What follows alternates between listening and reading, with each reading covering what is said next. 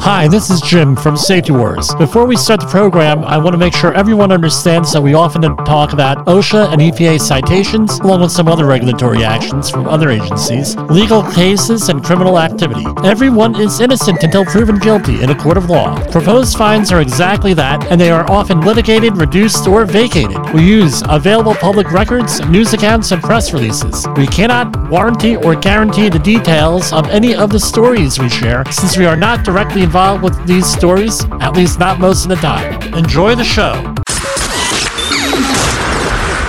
This, this, this, this show is brought to you by Safety FM. Hi, this is Jim from Safety Wars. Welcome to the program. We have a real treat for you tonight.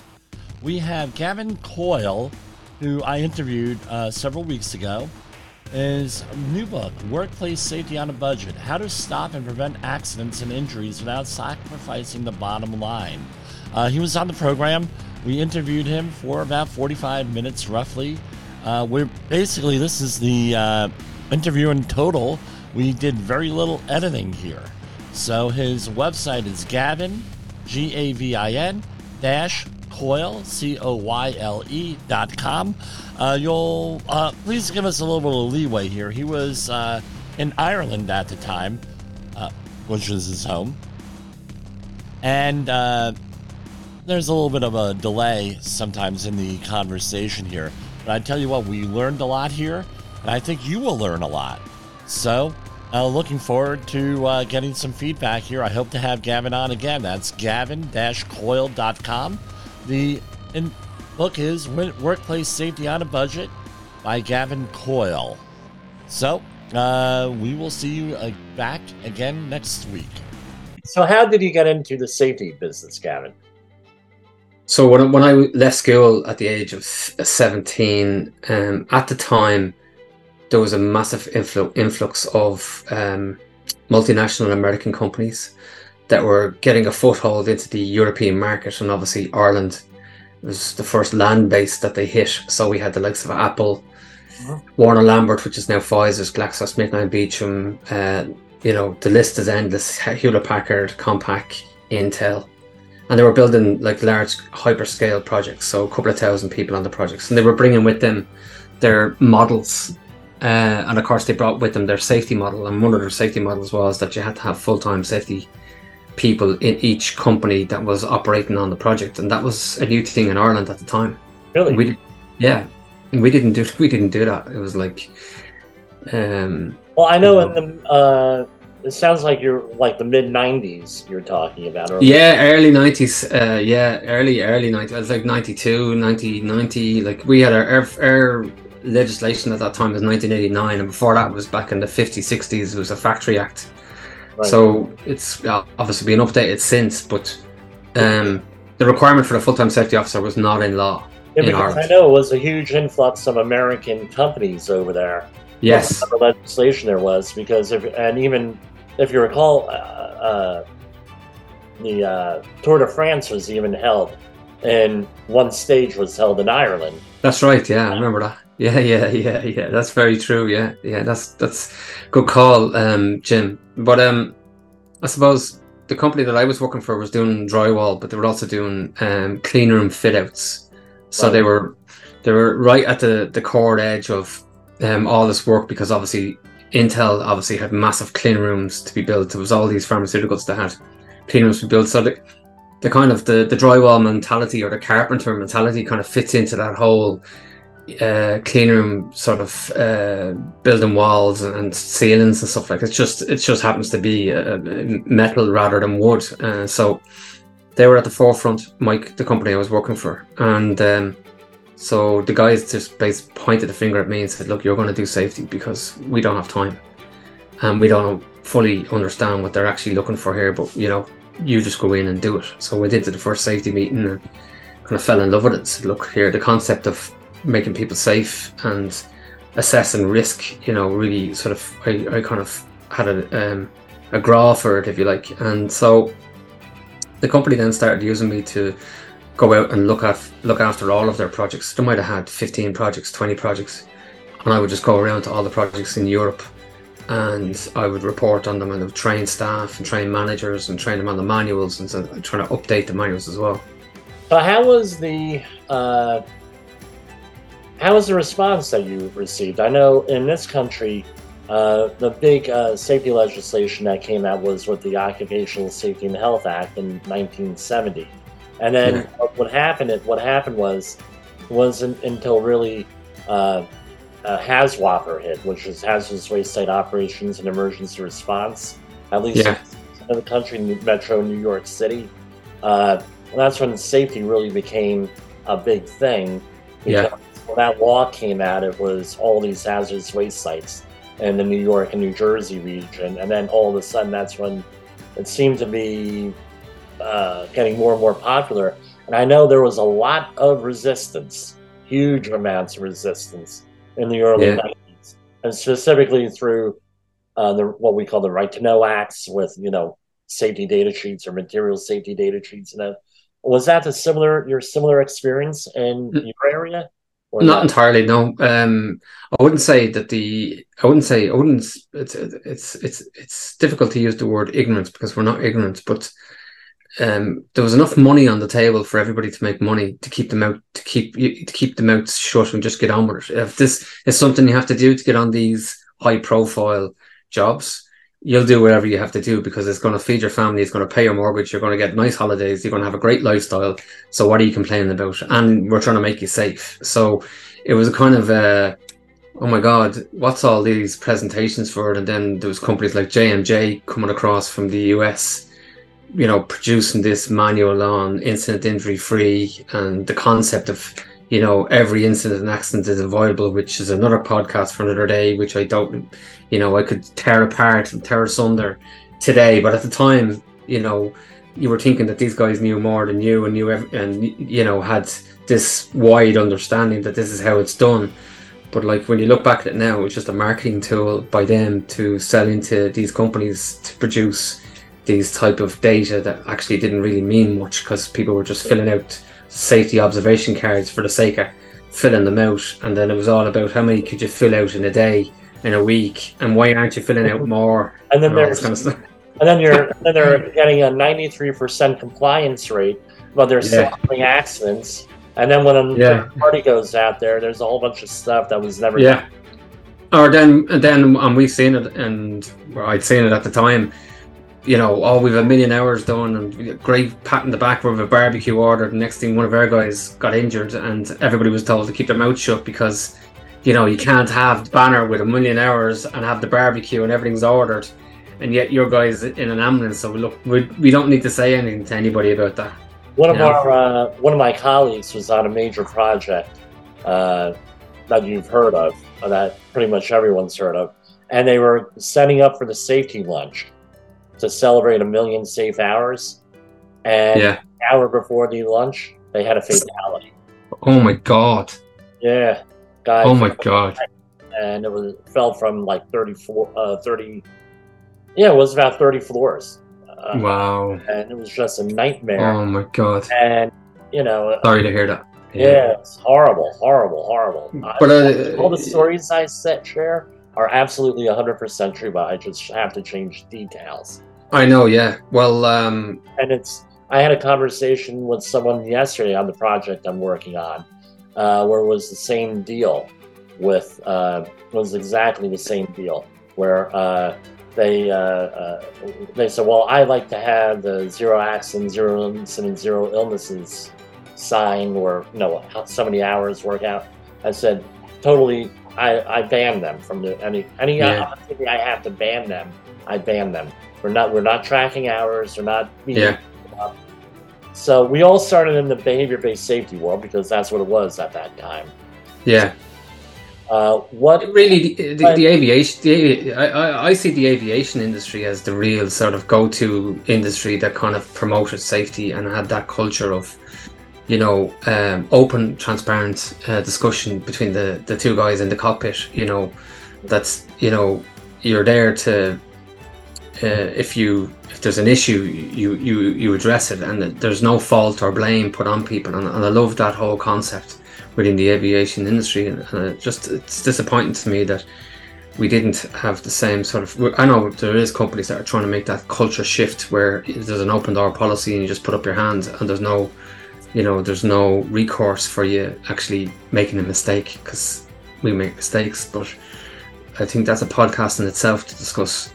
Yeah, you so, know, so you the transition. What was the big thing that made your transition with me from the behavior-based safety world into HOP, human and organizational performance? For the listeners, but your listeners should know that after 251 episodes here, uh, they uh, uh, mine was with the pandemic where. Uh, I I was getting away from behavior based safety because I knew it was a bunch of uh, baloney, right, as we call it here.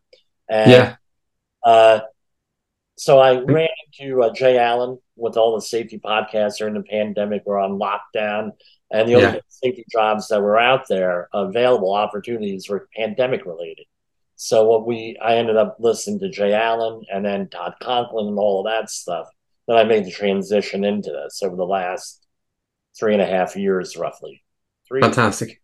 Yeah. What was your? Was there a, a thing where you? Yeah, there was Like so so so I I had a personal and a professional uh, um trauma, if you like. So one of the jobs that I was managing from the safety perspective, I would have been auditing that particular uh, hotel. It was a Four Seasons hotel Mhm. um, that was being built in Dublin at the time. And myself and the site manager had numerous conversations that we weren't happy with the health and safety of the main contractor or the principal contractor and how they were performing safety on the job. So I was going to meetings that were pretty raw every week, kind of like saying, look, this is this is not this is not on. Like there was water coming down through the building, there was nails everywhere, there was crane had dropped a couple of loads uh, from height and that luckily they didn't kill anybody and uh, they actually banned me from the meeting uh, because they said it was disruptive.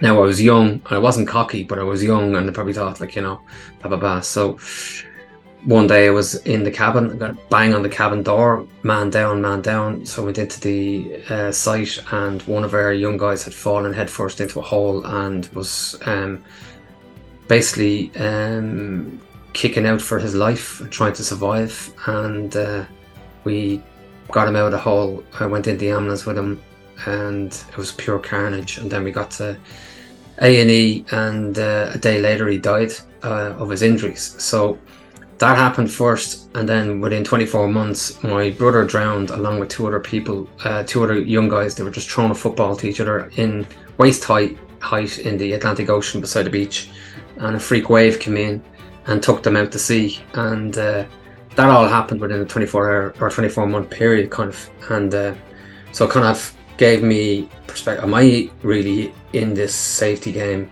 and do i have the stomach for it and at the time there's no counselling or whatever that's even when you think back at it now like this like traveling and seeing that young lad trying to fight for his life and then you know uh, having to go through the whole uh, process of the well are we going to get prosecuted we didn't and that's a whole other rigmarole. But it gave me a good, uh, me, I got a great life learn, learning um, from it.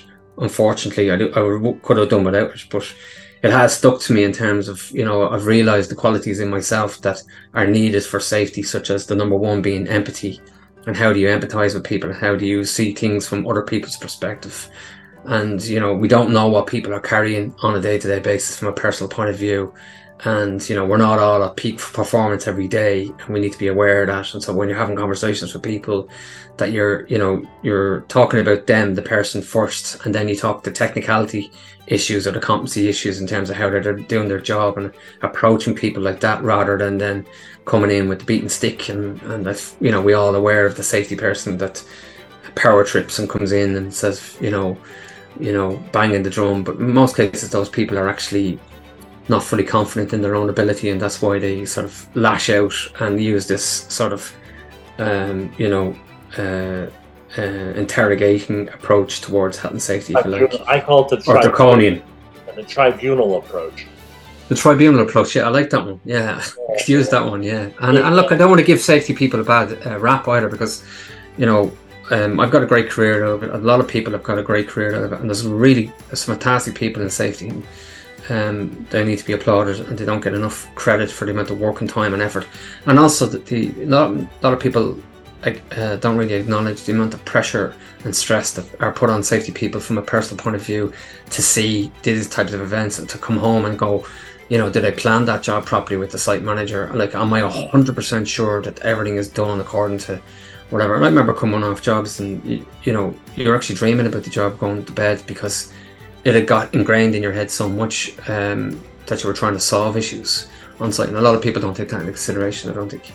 Well, I think uh, the the industry itself does. No, I don't like to blame people, but I, the industry itself is to blame, and at least in this country, because we're not given a lot of direction. Who's this typical safety person uh, on a construction site or a maritime environment? That's somebody who was probably in the field uh, doing things, and then either retired or got hurt themselves a lot of times, or just got, you know, yeah, went to safety, something different, and yeah. they really have the skills necessary, people skills, the soft skills necessary to do the job. Yeah, hundred percent, hundred percent, Jim. One of the things that we try to do here, especially towards the beginning of the program, so that we're looking back at uh, when we first started, was, and I find myself doing this, is how do we tra- coach the actual safety person? Yeah. How do we coach the actual safety person? So one of our programs is to go, and I'm mentioning this for a reason. One of our programs is these are the types of pushback you're likely going to see as a safety professional. Mm, I went in. Uh, Saul Alinsky's. You may or not may or may not be familiar with the author. Saul Alinsky's Rules for Radicals, uh, which was on uh, community organizing and Okay. in response to a series of riots in 1968 that said, look, rather than have a riot, why don't we go into community organizing and we use these strategies to, uh, you know, to get social change.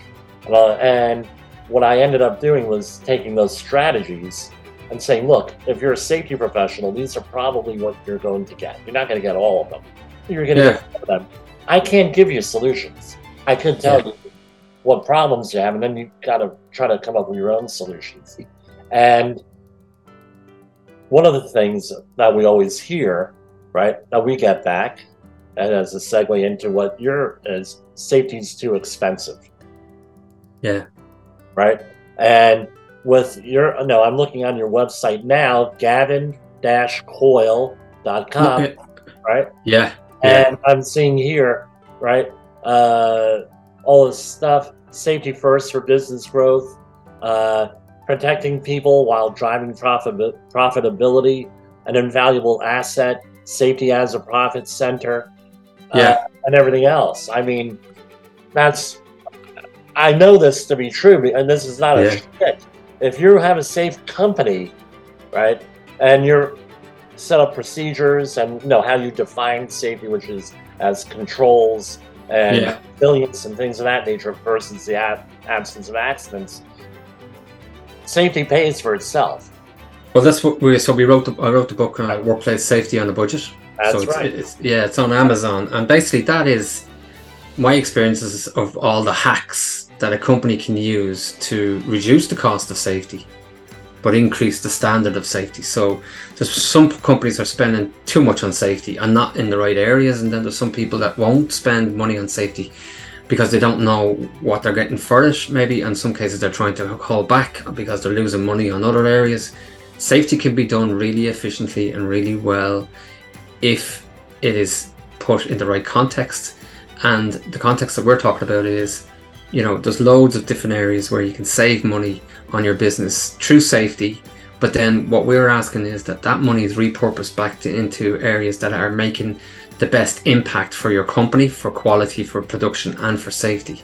And so we're only asking, what we're asking is rather than you know, uh, coming in with the compliance hat on us. Yes, we'll do the compliance bit, but we want safety people to go back in to put their commercial hat on and say to the board of directors or the managing director, I think we can save ourselves up to 50% on the cost of what we're spending on safety. But I want you to repurpose that money into better equipment. I want you to pay better people, better better salaries so that we get the best of people working for our company. You know, I want you know better gloves because whatever they're the other ones are like there's loads of different tools and techniques in the book that describes how Yeah. that can be done. You have to And assess what the needs of the company are.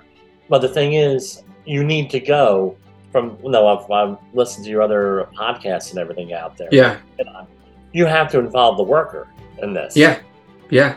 But what's Yeah. to make your job easier? Go and talk to them. They'll tell you. They're, they're, the guys. will- The guys will give it to you straight. You know what I mean? This, this this tool doesn't work. This tool doesn't work for this job. Why are we not manufacturing this offsite and having it done? And I just only all I have to do then is just screw it to the wall or something like that. Why am I spending half the day having to put this together? When it's uh, you know it's not cost. It's costing the company times. I'm better. I'm better than this, and I can do better work than this. You know, this is stuff that can be done offsite, and people are not challenging enough in our, from our experience in all the different aspects of business. And we talk about the business of safety, and that's the program that we're, we're developing at the moment. Is what is the business of safety? The business of safety is to say to yourselves, let's start calling the safety department another profit center. And that's the only way that employers are actually going to stand up and listen, and that we're going to get a seat at the table of the boardroom table where the decisions are made to discuss safety. Because, as we all know, the first discussion, which is about safety and fairness to the board, they'll talk about any accidents, any incidents, man hours maybe, and what's the budget on safety, and that's it. Then they're moving on to how are we going to get new business, you know, how are we going to scale the company and all this kind of stuff. And you know, we want someone that has the safety voice at the boardroom table because there is a ceiling where safety people get so far and they don't get into that conversation at the boardroom level enough or at all in most in most industries, and that's that's what's keeping safety down in in, in my opinion. No, no, your opinion is. I'm about 99% in agreement with your opinion on here. I think. So, for example, my background, all right? I know Yeah. But my, just to get you an idea where I'm coming from, my background was very blue collar. Uh, my uh, mother was a Polish immigrant. My father was uh, first generation uh, American here. And we had a different model of leadership when I was growing up, where it was very prescriptive, right? And as we know, the way I, I teach it, at least, leadership is influence. You need some Yeah. soft skills. Uh, a author here, I will mention his name, is a little bit con- as a little bit controversial for some people, right? He uh, was he had a similar background as mine.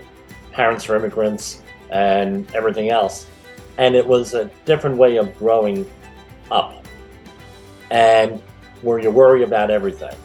And what happened was he went to went away uh, to Brown University, and then he graduated that undergraduate. Then he went to uh, graduate school at Harvard.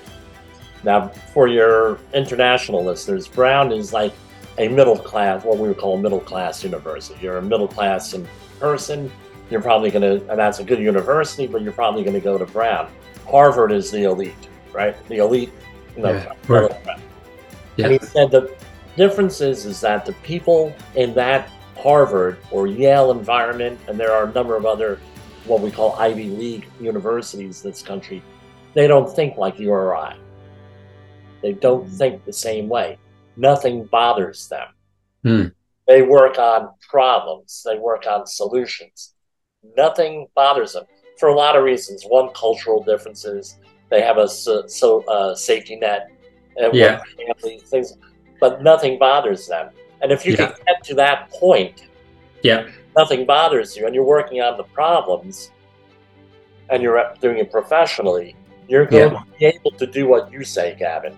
Go into Yeah. that C-suite, and I'm building on what he said. You're able to go into that C-suite, Yeah.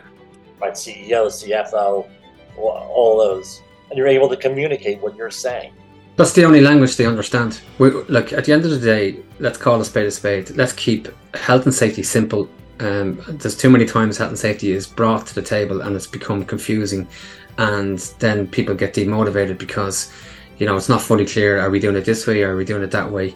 Let's be very simple. Let's be. Let's have our systems built around our your actual business, and don't be buying in generic systems that are not tailored towards your business. You know, a system and a culture needs to reflect the people that are in it.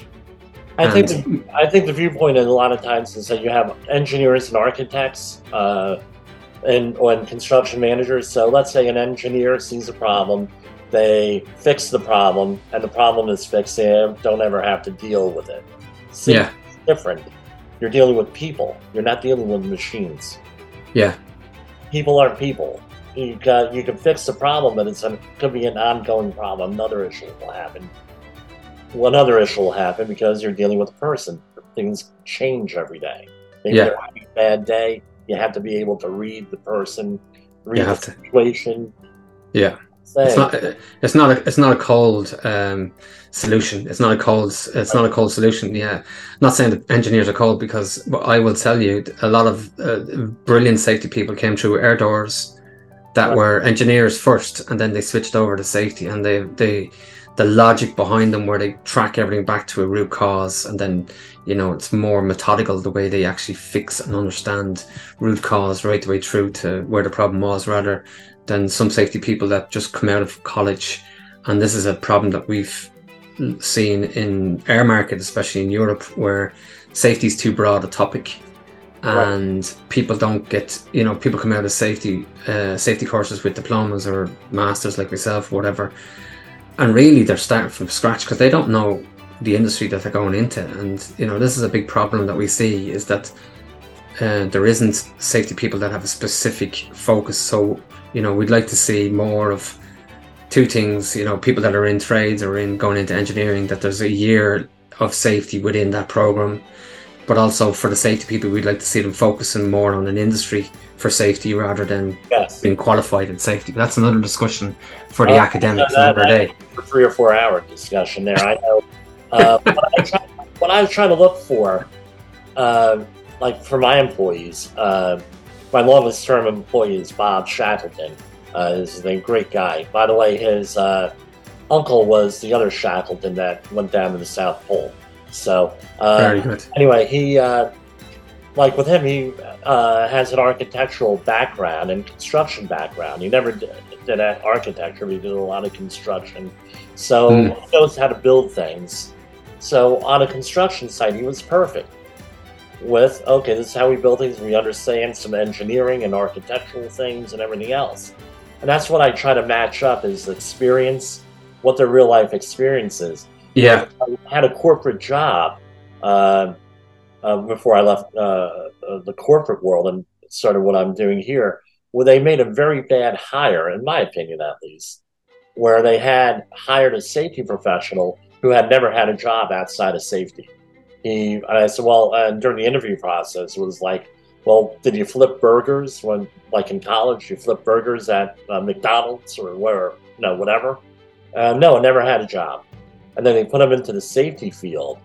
yeah Just a nightmare. And it got so bad that uh, I was at a facility and that he was working at, and somebody stopped me in the cafeteria and said, "Jimmy, do you have uh, an hour to sit over and we want to have a meeting with you?" And I said, "Okay." And I thought it was a new business meeting, they, and I knew every. We were all friends. We, you know. yeah So yeah, I come into the office and there's a long table with about 20 people on it. I'm like, man, what did I do wrong here? Did I say something wrong? Did I do something wrong? What's going? You know, you're I'm in a little bit of a panic, right? yeah So no, grab a seat, grab a cup of coffee, whatever you want. We want to talk to. today. So, well, what's the issue here? And I said, well, we're having an issue with this one person yeah with all the safety requirements. I said, well, you do realize he has no experience outside of safety. Yeah. They said, really? And I said, yeah, that's what the issue is here. yeah Uh, yeah Not that I talk behind people's back. I don't make that as a policy. I said, but you have to approach him with that mentality that he's not sure. So maybe you have to spoon feed him a little bit on what you're doing and let him know what you're doing. That way you get everybody on the same page. And Yeah. rather than an adversary, now you're a colleague. What- Yeah, the, like he, uh, we love to see the organic process of uh, a tradesman in the business uh, or tradeswoman, and they decide then to go into safety, and Yeah. uh, that organic ecosystem of bringing people through your own company and then if they've got a graw for safety yeah pull them through and get them all right you might be losing a really good person off the tools or whatever else but like what you're going to get in terms of if they have the, if they show a flair and a passion for safety there's nobody that will come out of college or any other industry that's a better person than the person that has grown through your own company and understands the language of your company you know? right right absolutely um, so your book, what's the name of it again? Can you hold Work, it up? So it's uh, workplace safety on a budget. On a budget on Amazon.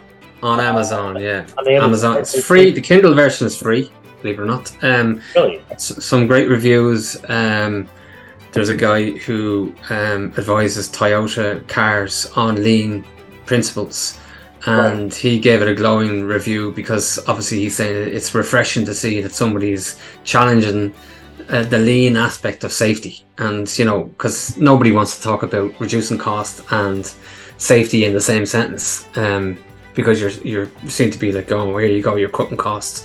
That means you're cutting on safety. That's not the case. You know what we want to do is we want people we want one class system. There isn't so there's no class system on safety. It's not a privilege to have safety. Anybody can do safety. Anybody can get the best standard of safety. And the book is trying to basically you know it doesn't try but it, it, it, it outlines clear case studies. Like we saved one company over a million euro uh, uh, within their business just using the business of safety model uh, whereby they had guys in holes doing work in chambers where in fact these guys were originally employed to do overhead power line work so they went from the top down to the bottom and when I spoke to the individuals, they were like, "Yeah, like the the company won this massive government contract. We all got paid more money. We got assurances that we've got you know longevity of work. So we kept our mouth shut and just got on with it. But he says, you know, I was employed to be a linesman. I was never employed to be in this hole doing this work. And I said, actually, to be honest with you, it's easy work. It's not competent. It's kind of like, you know, mundane, if anything. Um, but I'm not doing what I should have been doing. So we sat down with the management and we said, look, you have all the information here. You have all the data. You've got all, all the hours. You've got all the costs. You've got all the material costs. You've got the labor costs. You know exactly how this job is done. Go to market. There's really good companies out there that specifically do that. And they didn't want to go to market back in the time because before we were there because they didn't want to uh, you know let other people in on their relationship with their with their contract there was that sort of but like you have to get that logic away from it. If you're good enough to do the job and you're good enough to win these contracts, you should have the the confidence. And this is like a fifty million dollar turnover business. Right. And so we introduced them to a small contractor who only had probably about twenty people working for them, and we said, look, they those guys, that's all that's all they do. That is they they only do that particular work, and that's all they do. So I said, I'm not suggesting that you go with them, but there's an example. So they went out to tender. Three companies were uh, uh, within the ballpark, and it happened to be that particular company. But that company went from two, 20 people to over 200 people because they won this contract. Right. You know, very thankful, very grateful, very focused, and had all the right people and the right systems. And so the bigger company were able to pull all their own guys out of the hole, put them back to what they were supposed to be doing, win more work on the core business of what they're actually good at and then increase obviously their business profit and uh, you know reputation. You're expanding your you're expanding your people. It's like they're acting as a general contractor, what we would call it, where you're you're expanding the number of people in your organization, and you're going to be more profitable. Yeah. That. So that was a safety aspect that brought profitability to the business. And so the so now there's your profit center. So don't no nobody can challenge me and say that a safety department can't be a profit center. Oh, uh, I had a similar experience uh, a couple years back where uh, they wanted to hire a uh, less qualified safety professional for a project, and the person non-credentialed. They were looking at upfront dollar costs. They were paying uh, him, uh, you know, bare minimum, basically the bare minimum you could get away with. They they thought what I it's what I call a donuts and coffee safety professional right? Yeah, yeah. They wanted to, you know, sit in the office and drink coffee and eat donuts.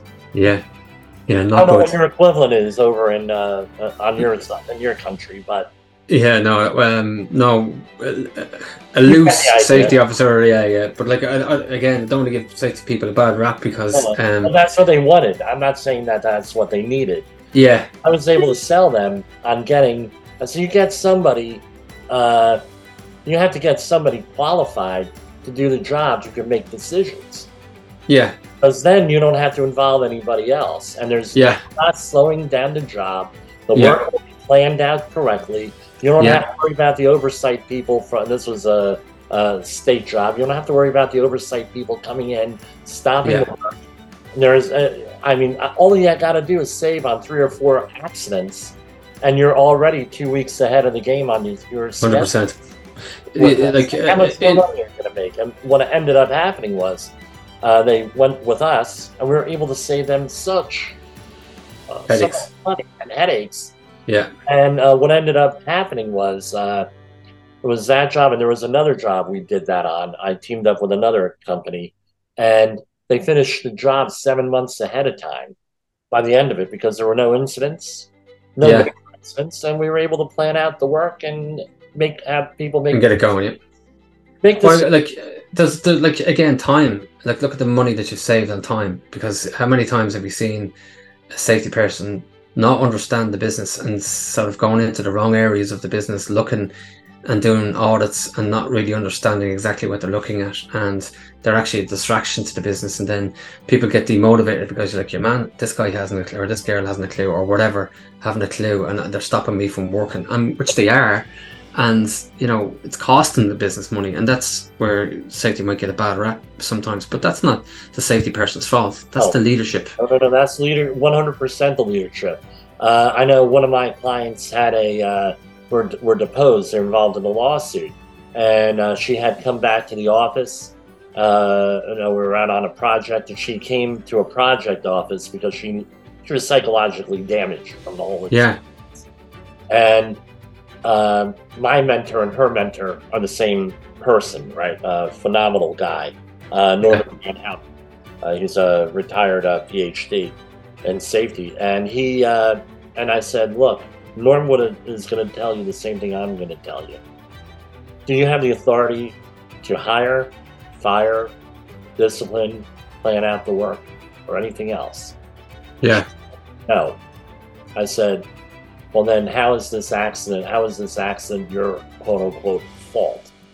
I'm not saying the company is not liable, but how is that your personal fault on that and your personal failing when you don't have the resources to do the job and your employer will not give you the resources to do the job? Whether the resources professional development, actual authority, stop work authority, whatever it is. And she thought of that. I said, don't answer. Think about it for about a minute or two. yeah Said, you know, you're absolutely right. I don't know. Has that been your experience with that? yeah um like uh, as you're talking there as well uh there's other there's other things that like this we could talk here all day uh I know you're on Yeah.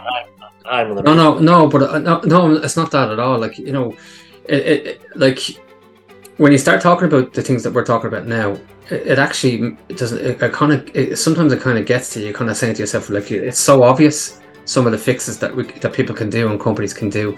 But yet uh you know there's this, there's a kind of a, a sort of a mentality just to leave it as a, leave it alone leave it as it is. And uh, you know don't touch it because at the end of the day uh, we have safety in the budget and we have a person that's allocated to the job and that's it. And so we don't need to meddle with safety anymore because you know we have the safety person and that's that that person's looking after all that Right. And So- else has any responsibility on it. No. Just the safety professional. That's it. That's it. And so this is where the this is where the so we need to get to the hearts and minds of leaders as safety professionals. We owe it to the safety profession, I believe, across the globe to get together and start, you know, working with the leaders to sort of bring a new vision of safety or a new generation of safety, whereby, you know, we're we're providing more value to the bottom line, and we can show that but we're also making uh, you know the day-to-day stuff fit into the company so that there's a compliance element but there's also a commercial element where safety is, is, is a commercially viable department within the business. Um, you know, give you example. For example, uh, you know, I, I, don't see enough of collaboration going on within the industry. So let's take construction for example. So how would what would that look like? How would how would how would we make a, a sort of a, a business case for a project to sort of have this mantra of creating profit centers? Why doesn't a, all these contractors get together if they're building a housing development in outside New York City or whatever else before the job starts? Why don't everybody get together, have a workshop? You know, what do they want to achieve out of the job from all the different angles, and then say to each other, okay, where do we all buy our equipment? Can we get all our data together in terms of where we're all buying PPE and safety equipment and all this kind of stuff. And let's just look at that data as a group, electrical, electrical plumbers, carpenters, the whole lot. And let's, you know, go to one supplier or to three or four suppliers, get prices from them and say, look, here's the bulk of what we buy on a monthly basis. We'll only buy for you from this project if you're able to drop your rates by X, Y, and Z. But you see, there's not, there isn't collaboration. Right. Contractors are not collaborating. So uh, often, what uh, happens. No, I've seen a little bit of that over the years. Yes. With specifically with PPE, where they have an approved PPE list for a project.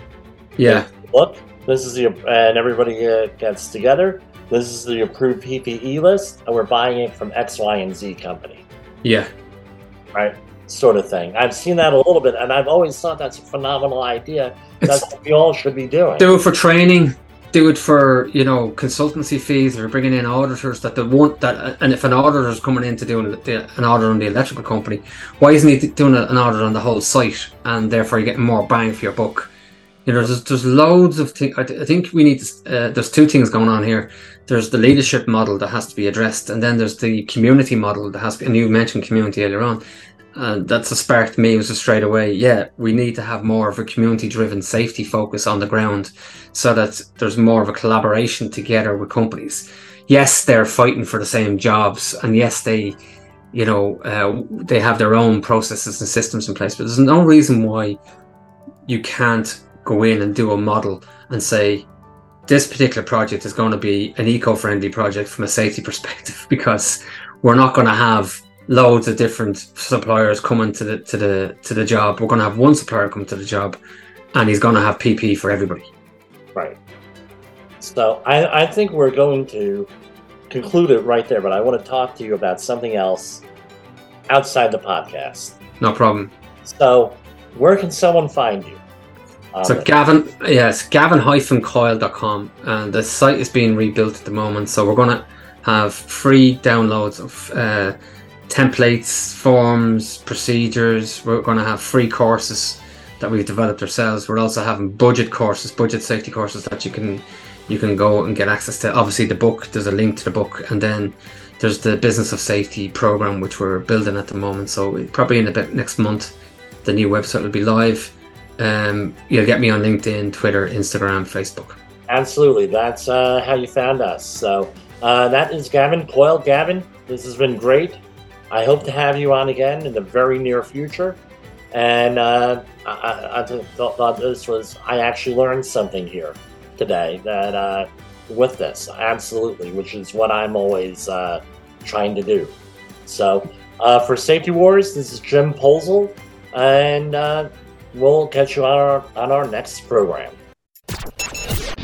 The views and opinions expressed on this podcast are those of the host and its guest and do not necessarily reflect the official policy or position of the company. Examples of analysis discussed within this podcast are only examples. They should not be utilized in the real world as the only solution available, as they are based only on very limited and dated open source information. Assumptions made within this analysis are not reflective of the position of the company.